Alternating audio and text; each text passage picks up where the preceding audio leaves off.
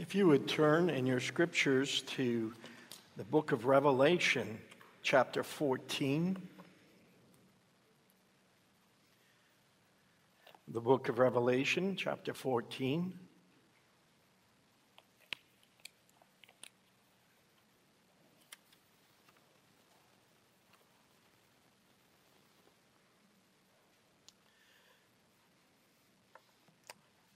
Beginning at verse 6. Then I saw another angel flying directly overhead with an eternal gospel to proclaim to those who dwell on earth, to every nation and tribe and language and people. And he said with a loud voice, Fear God and give him glory, because the hour of his judgment has come. And worship him who made heaven and earth, the sea and the springs of water. Another angel, a second, followed, saying, Fallen, fallen is Babylon the Great, she who made all nations drink the wine of the passion of her sexual immorality. And another angel, a third, followed them, saying with a loud voice, If anyone worships the beast and its image and receives a mark on his forehead or on his hand, he also will drink the wine of God's wrath poured full strength into the cup of his anger. And he will be tormented with fire and sulfur in the presence of the holy angels and in the presence of the Lamb. And the smoke of their torment goes up forever and ever, and they have no rest day and night. These worshippers of the beast and its image, and whoever receives the mark of its name. Here is a call for the endurance of the saints, those who keep the commandments of God and their faith in Jesus. Father, as we come to your word, we ask in the power of your Holy Spirit to quicken our hearts, enliven us, fill us, give us understanding and wisdom. We invite you to work within us, bring conviction bring out worship, and we offer it to you. In Jesus' name, amen. Well, it was the first mark on my body. It hurt like crazy. I was five years old and I broke my arm in two places my wrist and my elbow. And they put it in a cast, of course, and for the six weeks of the healing in the cast, I would often complain to my parents how much it hurt, how much my wrist hurt. They thought I was being a little bit of a baby. Well, when they took the cast off after six weeks, what they found was there had been a bubble underneath the cast in contact with my wrist. And over the six weeks, it just wore right through my skin and flesh. And you could actually look in the hole and see my bones. My parents felt pretty bad. I got a lot of mileage out of that, I can tell you that. and as we grow up, and as we age, we have lots of marks on our bodies, don't we? Scars mostly, perhaps some burns and some stitches, some surgeries. Maybe we should have a competition here at People's Church. Who has the most marks? I'm not sure what the prize would be, perhaps a, a box of band aids or something. The scriptures tell us about two marks that are very important for us to know about. And the first of these marks is the mark of the beast. Turn over to chapter 13 of Revelation. In verse 11. Then I saw another beast. This is the false prophet Uh, then I saw another beast rising out of the earth. It had two horns like a lamb, and it spoke like a dragon. It exercises all the authority of the first beast in its presence, and makes the earth and its inhabitants worship the first beast, whose mortal wound was healed. It's the Antichrist. It performs great signs, even making fire come down from heaven to earth in front of people. And by the signs that it is allowed to work in the presence of the beast, it deceives those who dwell on earth, telling them to make an image for the beast that was wounded by the sword and yet lived. And it was allowed to give breath to the image of the beast, so that the image of the beast might even speak and might cause those who would those who would not worship the image of the beast to be slain. Also, it causes all, both small and great, both rich and poor, both free and slave, to be marked on the right hand or the forehead, so that no one can buy or sell unless he has the mark. That is the name of the beast or the number of its name. This calls for wisdom. Let the one who has understanding calculate the number of the beast, for it is a number of a man, and his number is 666.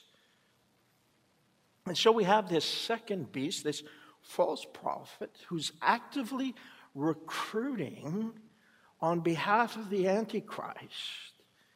And he presents a twofold test. The first is to worship Antichrist in the image or be slain, to be killed, verse 15 says, that he might cause those who would not worship the image of the beast to be slain. It's a test of loyalty, it's a test of allegiance.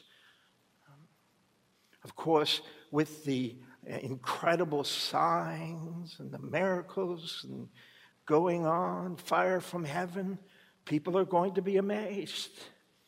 And already they are, through the spirit of Antichrist in the world, just a hair's breadth from worshiping him and following him. And we read in verse 16 that they will, secondly, receive the mark. He causes all, both small and great, both rich and poor, both free and slave, it's all people, to be marked on the right hand or the forehead.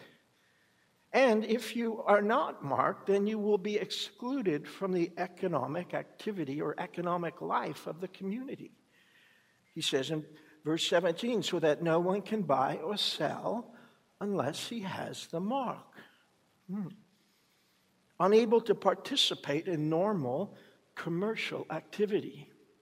No buying, no selling, not being able to purchase basic goods being refused at the grocery store, not able to buy prescriptions or necessities, because this mark will be necessary to participate in economic life, because it means you have joined the, the group that worships, that worships the Antichrist.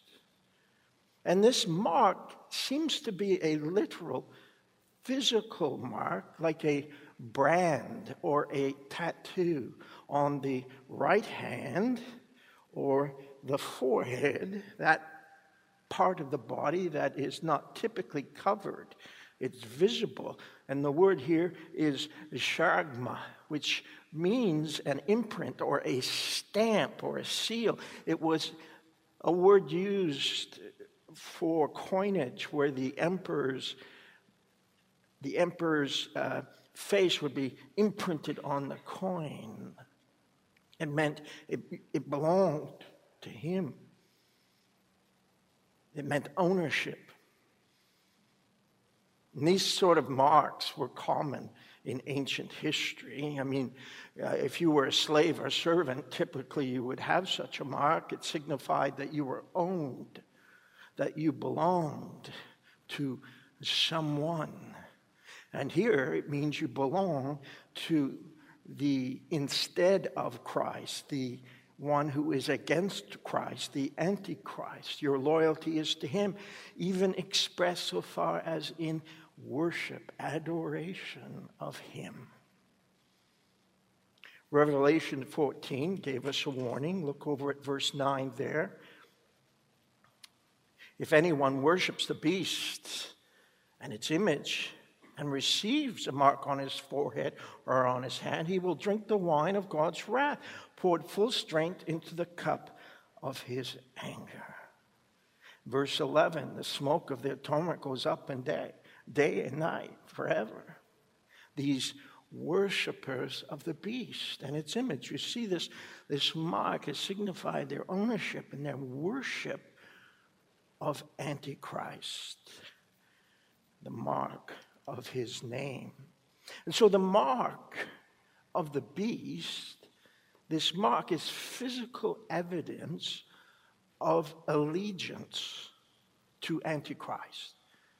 So much so that those who receive, chapter 14 says, they are doomed. They are lost eternally. They have chosen sides, as it were. Those who worship the image, receive the mark of Antichrist, are declaring their loyalty to him. And they bear the mark of the ownership of Satan. It is volitional, that is, willful. The spirit of Antichrist has done its work. It's now just a small step away from worship. It's not forced on anyone, this mark. It's not secret. It's not done by mistake. It's not hidden. It is received, verse 14 says here in chapter 14, and appears to be literal, visible because it must be shown in order to participate in commercial activity. We're told that it involves what was called gematria.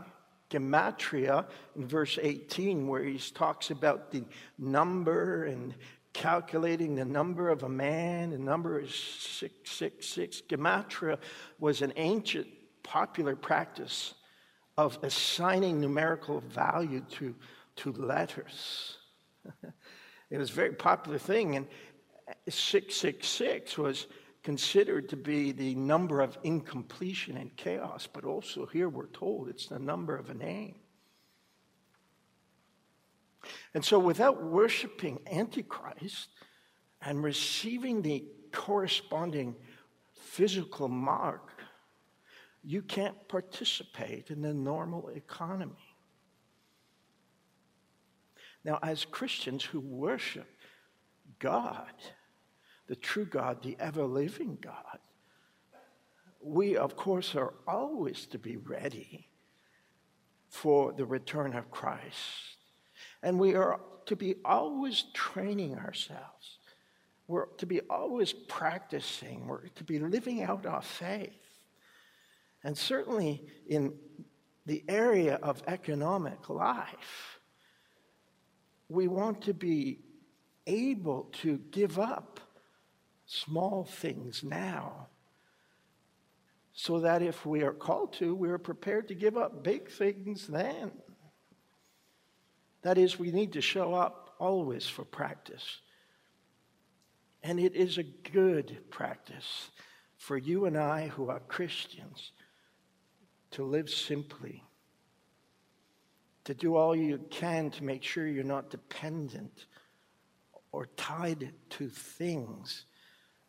Our culture wants us to find our identity and our value in things, in possessions, always wanting more and to gather more. It keeps the economy going and and so we are constantly being monetized and commercialized. And that's our culture, but we need to fight that. I mean, some of you have gardens, that's wise. Some of you raise chickens, I wish. Others think and pray before making a purchase because you know you're given to impulse spending. And so you want to take some time to think it through, all good things, because we know we don't lay up treasures here on earth are in heaven. And Jesus said, Take care and be on guard against all covetousness. Our life doesn't con- exist or doesn't consist in the abundance of possessions. Your life, that's not who you are and how much you have. We don't love money, and we brought nothing into the world, and we could take nothing out. I was reminded of this this week where one of you were telling me about downsizing, seeing someone downsize. You know, when you think of it, we, we downsize typically as we get older. We might have big home and lots of things, and we downsize to a smaller home, and we have to let some things go as we can't manage the bigger house anymore or the property. And then we downsize more and more, perhaps even into a senior's home. and eventually into a care facility where it's just just the bed and a chair and and we downsize even more into just the clothes they will put on you in your casket. Perhaps living simply now and relying on one another and borrowing from one another whenever possible or avoiding debt wherever we can may help us if it's our generation that is to see the return of Christ. And we are excluded from economic activity because we will not worship Antichrist. One of our seniors here some time ago told me that he never looks at flyers or catalogs. He says, I don't need to, to see those things.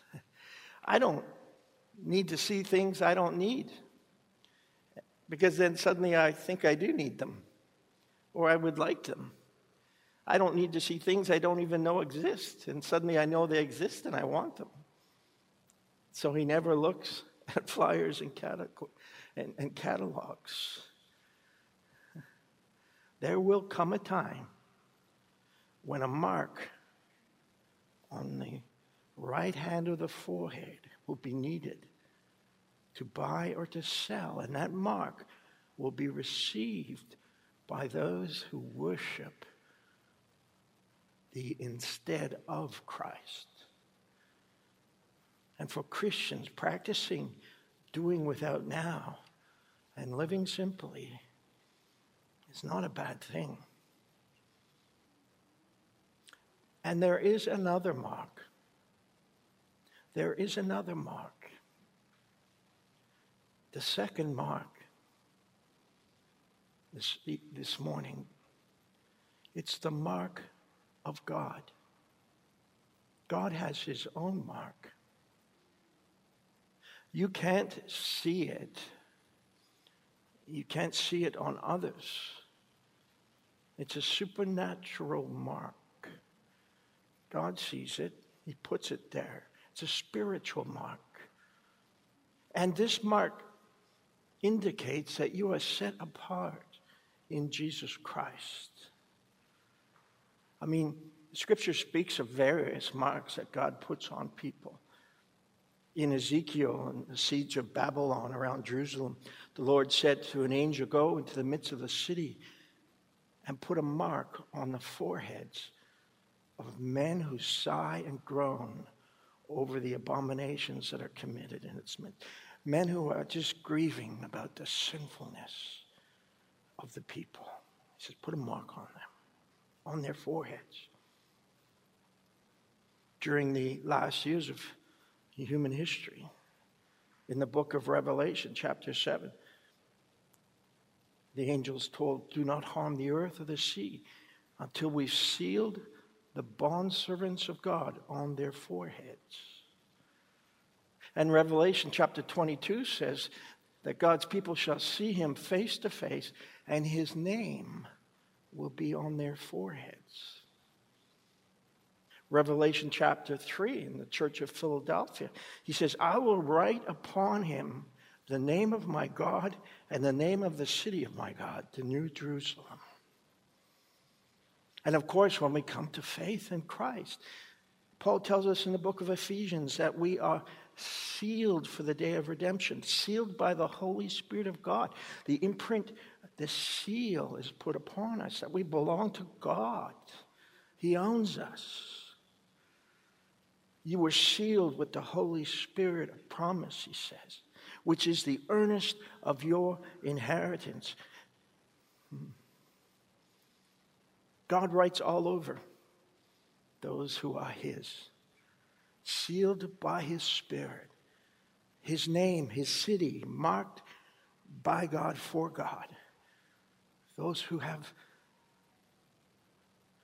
felt deeply their own sin, who have repented and put their faith in the Lord Jesus Christ as their Savior, their Redeemer, and follow Him and worship Him, the true Christ. Our allegiance is to Him, our devotion is to Him.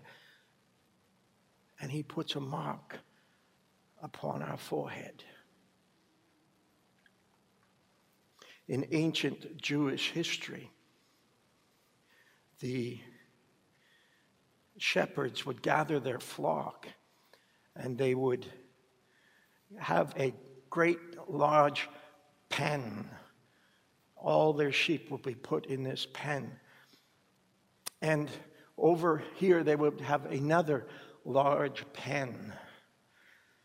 And between the two pens was a passageway that was only big enough for one sheep at a time to pass.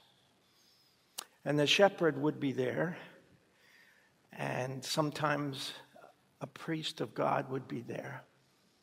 And he would be there with what was called a rod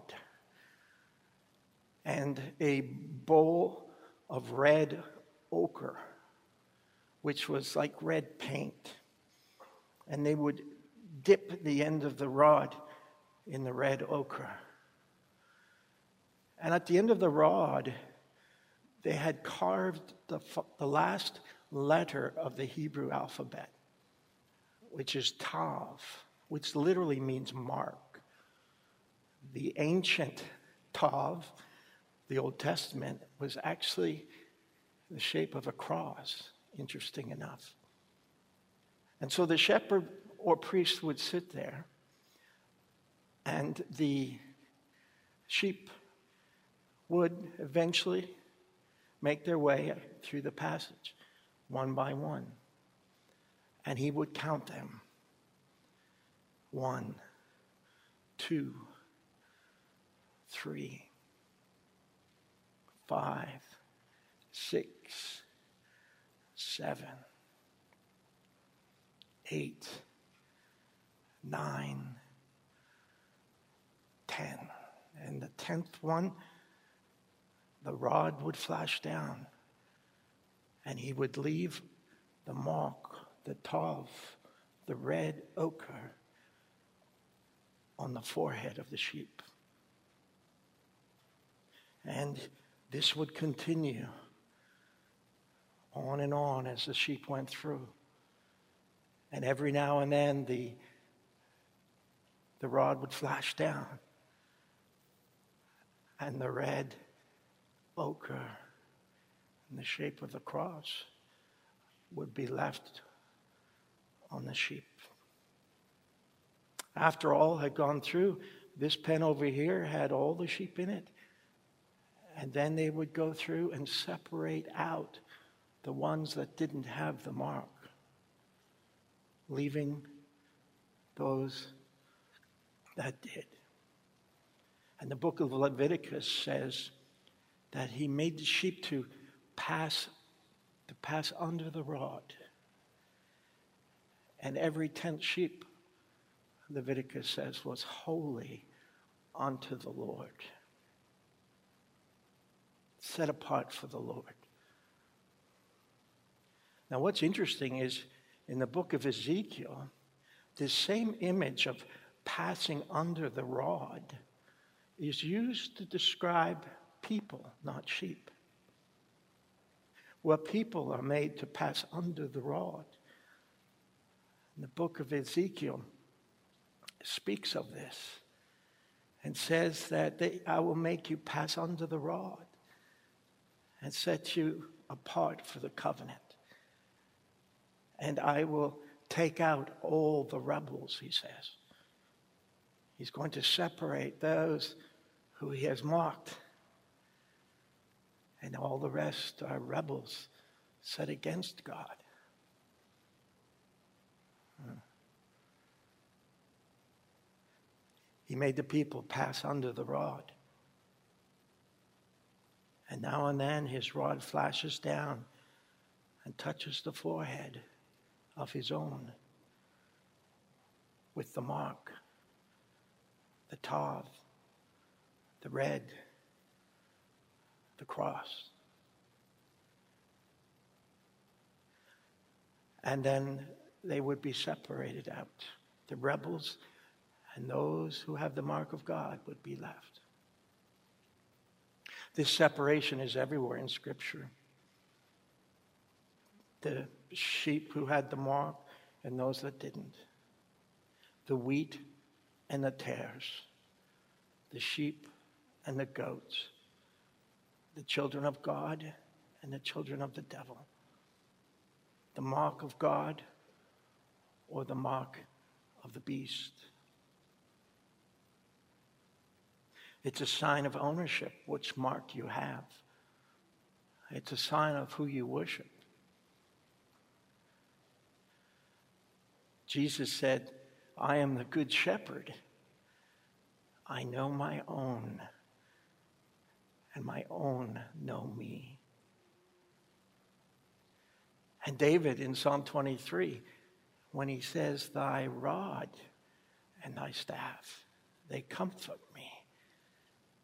He's speaking of passing under the rod, that it wasn't a fearful thing because he knew he was God's. In a way, everyone passes under the rod of God. Everyone.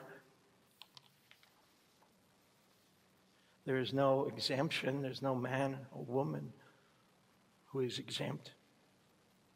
One by one, the moment comes when each person stands in the spot ordained and appointed for them, and there sits the shepherd or the high priest of God. There is the rod of God posed to flash and strike and leave its mark. There is the man who claims there is no God. The rod is still. There is the woman who said all her life that she was a good person. There is the teenager who cares for nothing but pleasure. There is the senior who lived his life morally, but only saw the sins of other people. There is the one who shook his fist at God. There is the one who said there is many ways to God. There's the one who sat in church all his life but never repented of his own sin and trusted in Jesus Christ. And for all of these, the rod is still. They pass by under the rod. They pass by on the wide road that leads to destruction. But now and then, now and then, there is the man who feels deeply his own sinfulness. There is the woman who weeps and calls out to God for mercy and grace. There is the senior who knows they deserve nothing. There is the teenager who fears God. There is the one who repents and believes on Jesus. And the rod, the rod flashes down, and the mark of God is left behind. The seal of the Spirit. This one is His. This one is saved. This one will be gathered to Him on Resurrection Day. This one is bought by the blood of Christ. What mark will it be for you?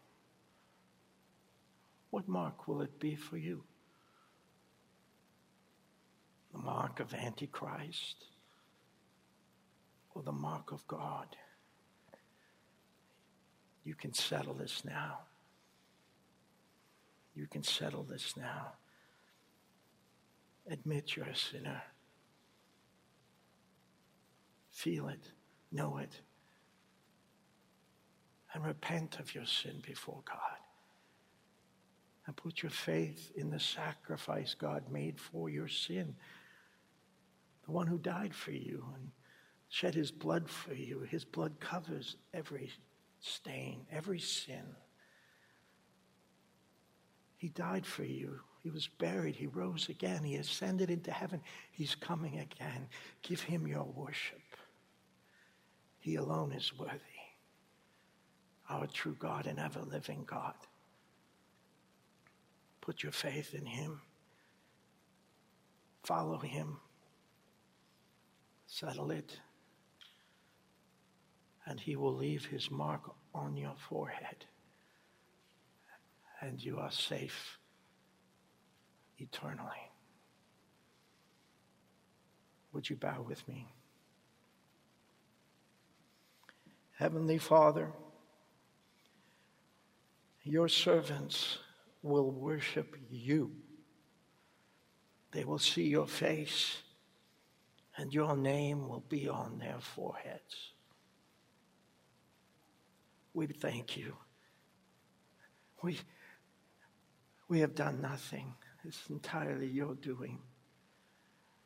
Thank you for writing upon us, marking us. And in these troubled days, oh Father, help us to practice. Help us to put our faith in action. Help us to live simply. Help us to be cautious and careful. We know there is a day coming when the vast, vast majority of people will worship Antichrist. But not us. Not us.